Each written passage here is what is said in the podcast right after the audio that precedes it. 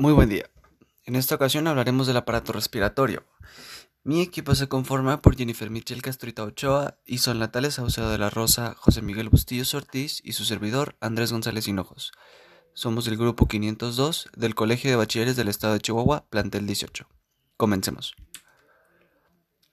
Para comprender qué es el, el aparato respiratorio es necesario estudiar la anatomía y fisiología.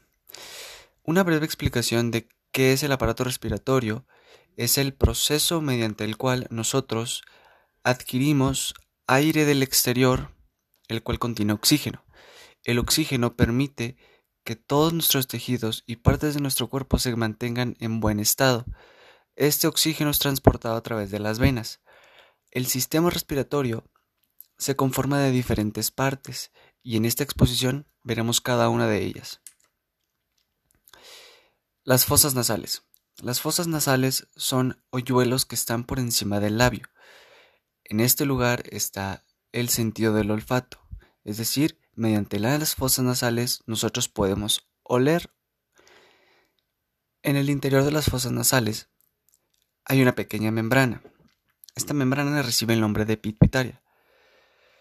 Esta membrana se encarga de humedecer y de calentar el aire que nosotros respiramos para que no entre de golpe a los pulmones en estado frío o reseque la garganta, ya que si pasara esto generaría muchas enfermedades en nuestro organismo.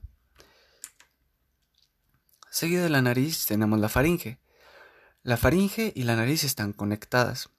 La faringe no solo aplica o ayuda al sistema respiratorio, sino también es la vía de ingreso de alimentos, es decir, que también ayuda al sistema digestivo. La faringe tiene como función transportar los alimentos así como el aire que respiramos. La laringe. La laringe es una parte que está constituida por cartílagos. Se estima alrededor que la laringe está formada por cinco cartílagos diferentes. Dentro de la laringe se encuentran las cuerdas vocales. Las cuerdas vocales nos generan la voz mediante vibraciones. La principal función de la laringe es que esta laringe va a proteger las vías respiratorias de nuestro organismo. Tráquea y bronquios. La tráquea es un tubo o un conducto de alrededor de 12 centímetros de largo. Este tubo está situado por enfrente del esófago. El principal material son cartílagos, pero también se tienen membranas es decir, que está constituido por cartílagos y membranas. En, muchos, en muchas partes de, este sistema se encuentra lleno de membranas y de cartílagos. A la izquierda y a la derecha tenemos los bronquios. Los bronquios cumplen con la función de llevar el aire que nosotros inhalamos a los pulmones. Y tenemos bronquio izquierdo y bronquio derecho.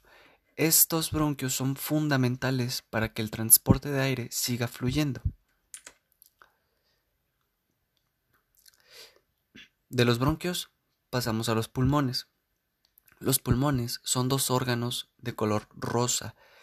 Se caracterizan por ser órganos esponjosos, son muy cuidadosos y están protegidos por las costillas. Los pulmones se caracterizan porque tienen diferentes partes cada pulmón, aunque su función es inhalar y exhalar el aire que nosotros inhalamos, producirlo para llevarlo a las diferentes partes de nuestro organismo, tienen diferentes partes. Eh, por ejemplo, en el, en el pulmón derecho hay tres lóbulos.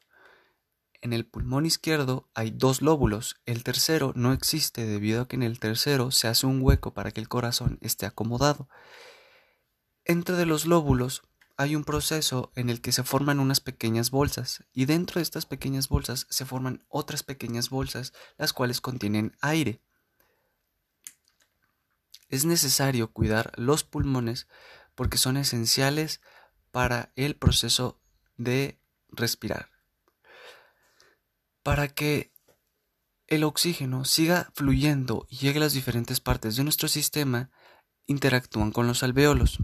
Los alveolos realizan el intercambio gaseoso, es decir, cuando nosotros inhalamos llega el oxígeno a los alveolos y ahí mismo deposita el dióxido de carbono para ser exhalado.